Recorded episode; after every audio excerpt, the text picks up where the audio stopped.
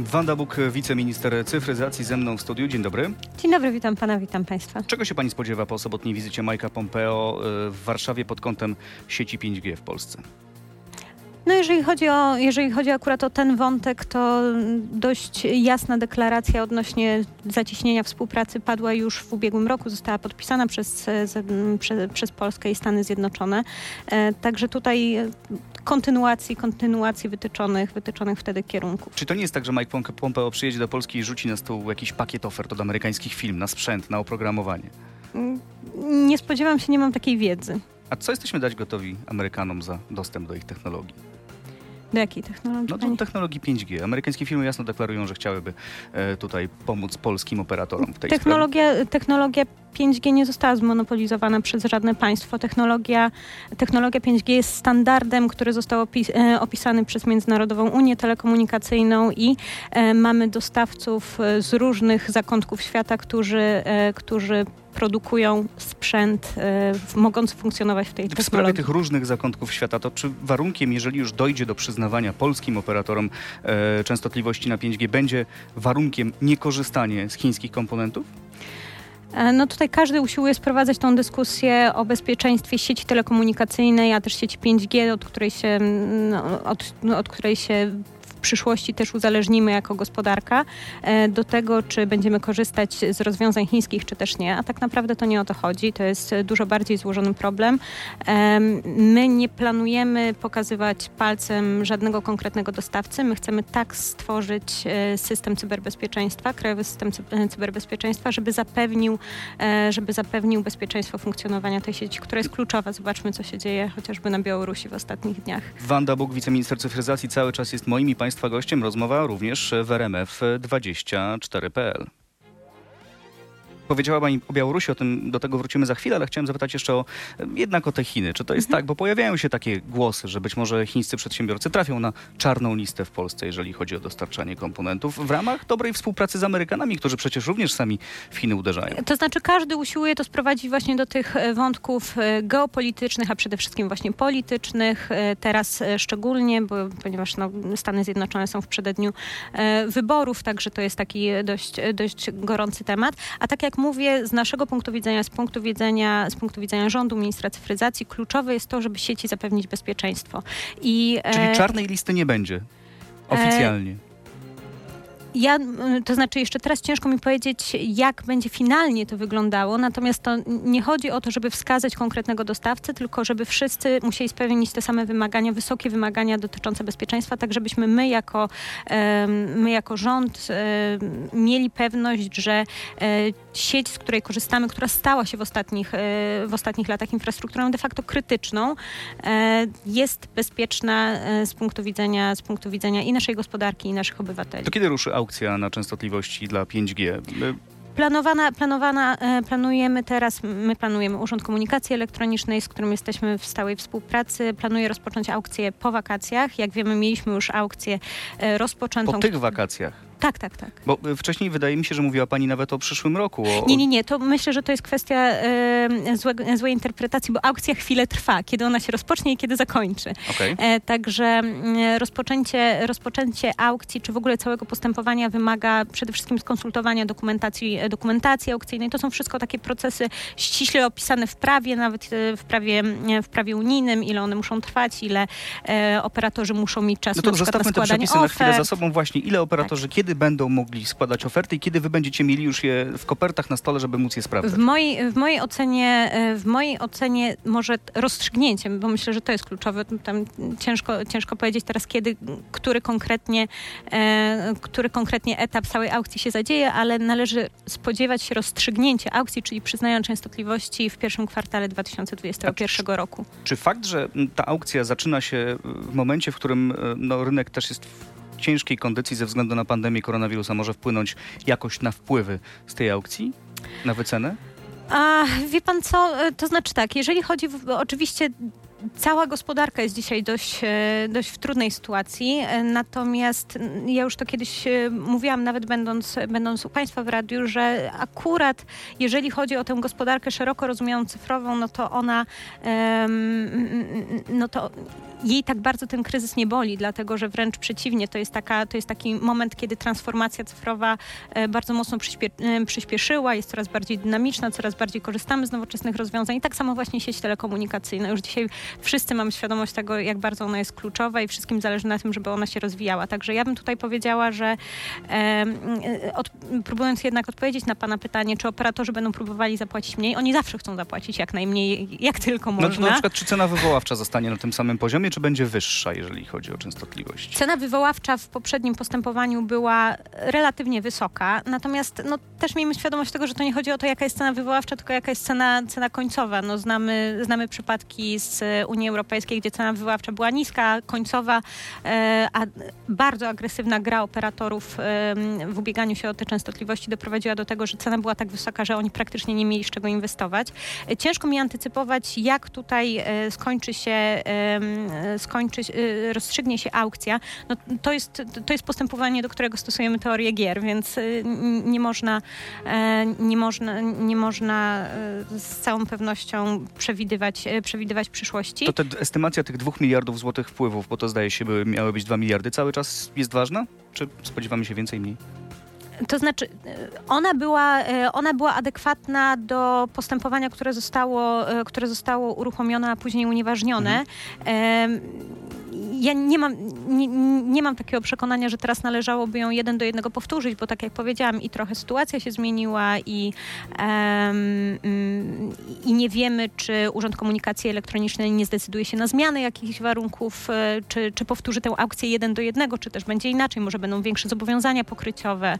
E, może będą, na pewno też będą wymagania związane z bezpieczeństwem, które które wprowadziliśmy do, e, do, wymagań, e, do wymagań prawnych, więc to też oczywiście rzutuje na cenę. Także ja nie, nie, spodziewam, nie spodziewam się, to znaczy uważam, że nie należy, nie, należy, nie należy porównywać tych dwóch postępowań, bo one, one nie będą takie same.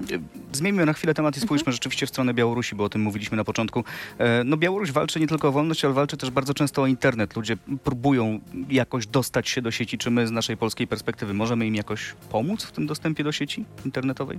My z polskiej perspektywy, nie, to znaczy tak naprawdę nie wiemy, co się zadziało na, na Białorusi, poza tym, że NetBlocks, czyli taka organizacja pozarządowa, która monitoruje, monitoruje usługi e, w różnych krajach, zdiagnozowała faktycznie, faktycznie ograniczenia. Te ograniczenia wskazują na to, że e, nie mieliśmy tam do czynienia, przynajmniej na moment, kiedy, e, na moment, kiedy oni publikowali swoje, publikowali informacje, nie mieliśmy tam do czynienia z zupełnym odłączeniem od usług więc, a, a jedynie ich ograniczeniem.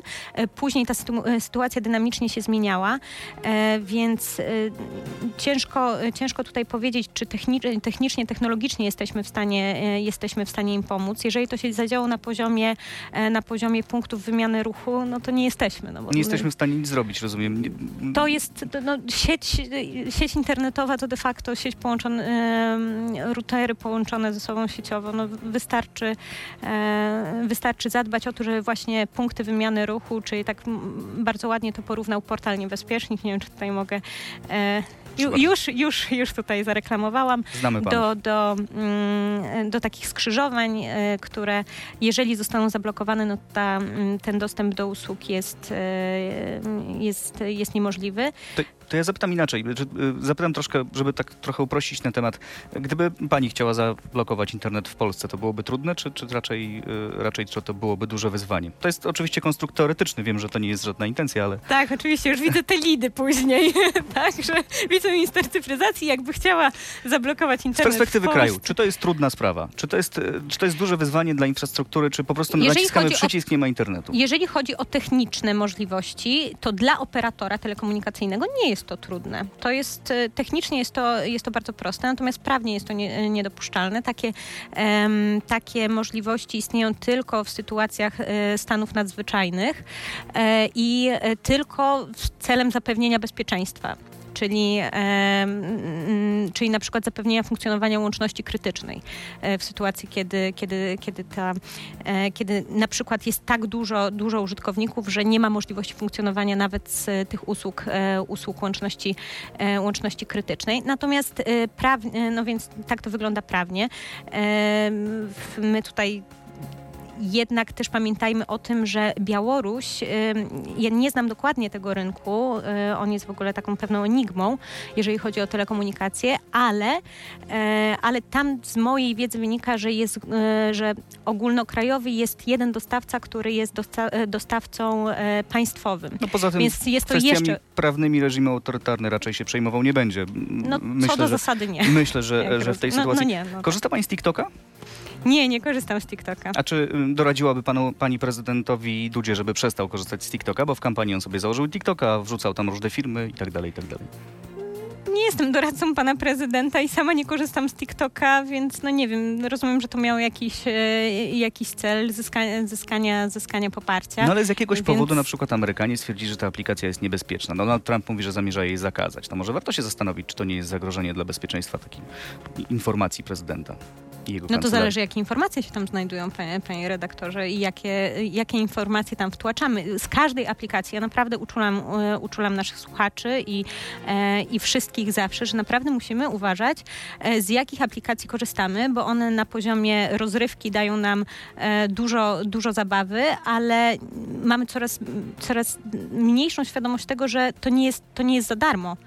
E, i że jednak dajemy informacje, które mogą być różnie wykorzystane, albo, albo biznesowo, no i wtedy no, po prostu ktoś zarabia na tym, że my się za darmo dzielimy, dzielimy walutą, jaką są dane, bo my nie widzimy tej wartości w tych naszych danych, no bo w sumie nie umiemy ich zawsze spieniężyć, e, ale bardzo często też może to faktycznie zagrażać naszemu bezpieczeństwu, czyli No z każdej kto- kto aplikacji tej należy bardzo Donald Trump ma rację, czy prezydent Duda, który korzysta, czy Donald Trump, który zakazuje? bardzo, bardzo ostrożnie należy korzystać e, ze wszelkich aplikacji. A z aplikacji Protego Safe?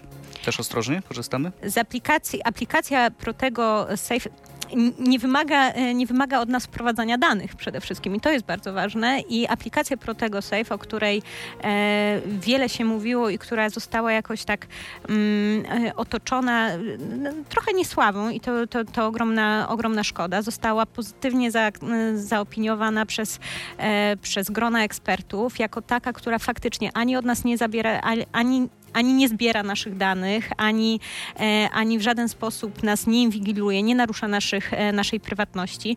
E, także ja powiem szczerze, że mm, mnie osobiście też dziwi to, że my jesteśmy właśnie w stanie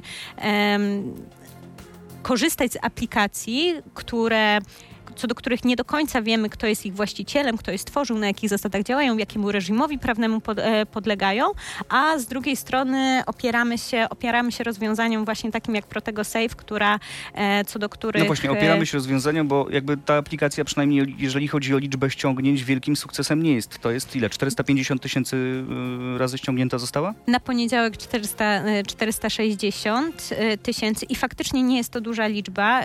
Ja widzę właśnie tutaj taka, taką, e, taką niechęć społeczną, właśnie jak rozumiem, związaną z tym, że, e, że tutaj obawiamy się e, o swoją prywatność. Zachęcam Państwa wszystkich do tego. Pan Ptykon wydał tak pozytywnie, odniósł się do wszystkich rozwiązań, które są, mm, które, które zostały technologicznie w, e, zaimplementowane w e, aplikacji.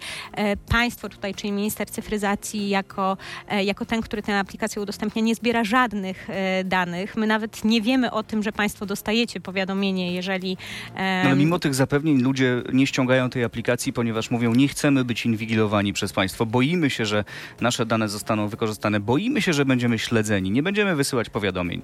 Tak, no ja oczywiście znam te, e, znam te obawy, staramy się, staramy się je, e, mm, staramy się wyjaśniać społeczeństwu, że, że absolutnie to jest tylko i wyłącznie dla naszego, e, dla naszego dobra. Będziemy ciągle za, zachęcali, będziemy, będziemy prowadzili tę kampanię informacyjną, ale wie pan, ja myślę, że tutaj jest jeszcze jeden wątek, to znaczy tutaj wątków społecznych jest co najmniej kilka, ale też proszę, zobacz, proszę zwrócić uwagę na to, że my jesteśmy strasznie zmęczeni po lockdownie i my naprawdę nie mamy ochoty dowiedzieć się,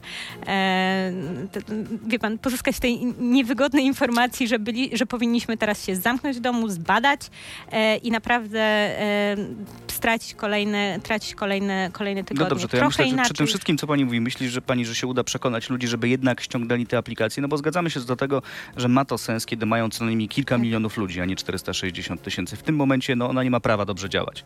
E, czy warto jest ciągnąć dalej ten projekt i liczyć na to, że ludzie jednak zdecydują się ściągnąć, czy może po prostu warto przestać tracić na nią pieniądze? Panie redaktorze, y, uważam, że warto. Uważam, że warto, dlatego że to jest e, rozwiązanie, to jest rozwiązanie, które może bardzo mocno e, wpłynąć na nasze bezpieczeństwo i na rozwój epidemii w kraju. E, No i w związku z tym nie należy się, nie należy się poddawać. To Ja jak też, przekonać nieprzekonanych?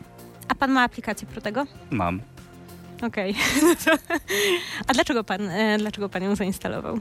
Ponieważ byłem ciekaw, jak ona działa i jak ona funkcjonuje. I nie obawiał się pan? Moje Szanowni obawy państwo- zostawmy, zostawmy na boku. Szanowni Państwo, na za- przykład- zachęcam, tak jak pan redaktor, do zainstalowania aplikacji Ale Protego, dobrze, tak samo jak i ja Dobrze, ją to, to na zainstalowałam. przykład był tutaj w studiu Marcin Osiepa, wiceminister obrony. Ja go zapytałem o to samo, czy ma aplikację Protego Sejm, powiedział, że nie ma.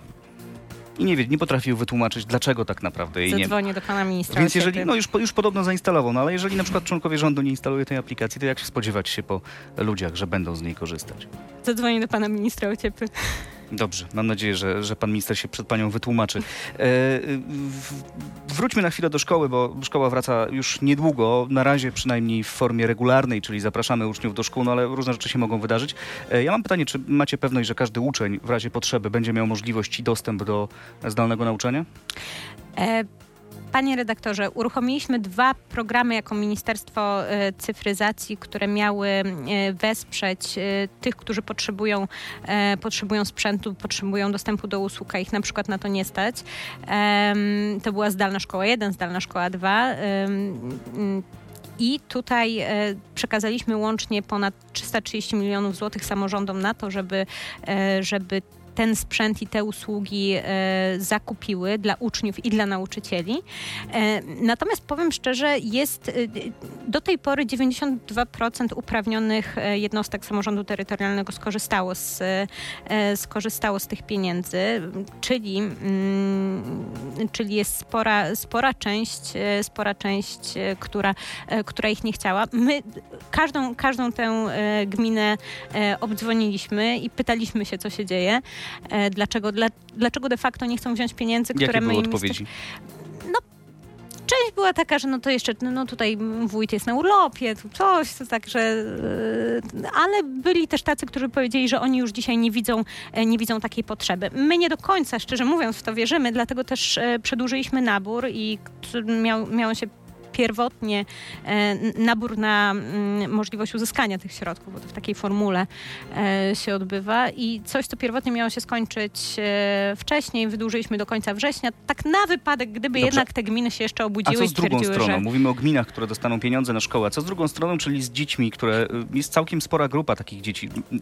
Nie pamiętam dokładnie ile, chyba to jest jedna czwarta uczniów albo nawet więcej, które nie mają dostępu do komputera dla to. siebie. To właśnie oni, tak? To właśnie to, dlatego że gmina kupuje za te środki. e, My uznaliśmy, że jednak nie będziemy na poziomie centralnym dystrybuować sprzętu i szukać po gminach i szukać po prostu po Polsce tych dzieci potrzebujących, tylko właśnie stedujemy to na samorząd, damy samorządowi środki, który to samorząd zlokalizuje te potrzebujące e, w swoich szkołach dzieci i tym szkołom. e, I A tym, jeśli to i, dziecko w tej szkole zostanie zlokalizowane, na przykład w, w domu tego dziecka jest komputer, ale korzysta z niego pięcioro innych dzieci, to Tak. też się łapie do tego programu? Do już drugiej edycji, tak. Pierwsza jeszcze, no wiadomo, pierwsza to były te potrzeby, gdzie w ogóle nie było, e, gdzie, gdzie w ogóle nie było, pierwsza edycja zdalnej szkoły, to były, to były adresowane te potrzeby, gdzie w ogóle nie było sprzętu, a druga już faktycznie tam, gdzie mieliśmy na przykład rodziny wielodzietne, kilka dzieci na pracy zdalnej, e, tam... Kiedy ta, te- ten program się zakończy, kiedy fizycznie rzeczywiście ten sprzęt do tych dzieci trafi i w jakiej On już, on, on bardzo szybko, tutaj muszę powiedzieć, że sporo samorządów też stanęło na wysokości zadania, bardzo szybko zakupiły, e, zakupiły sprzęt. Już dzisiaj ponad 15 tysięcy, żebym nie skłamała, ponad 15 tysięcy laptopów trafiło do nauczycieli i do uczniów, kilka tysięcy tabletów.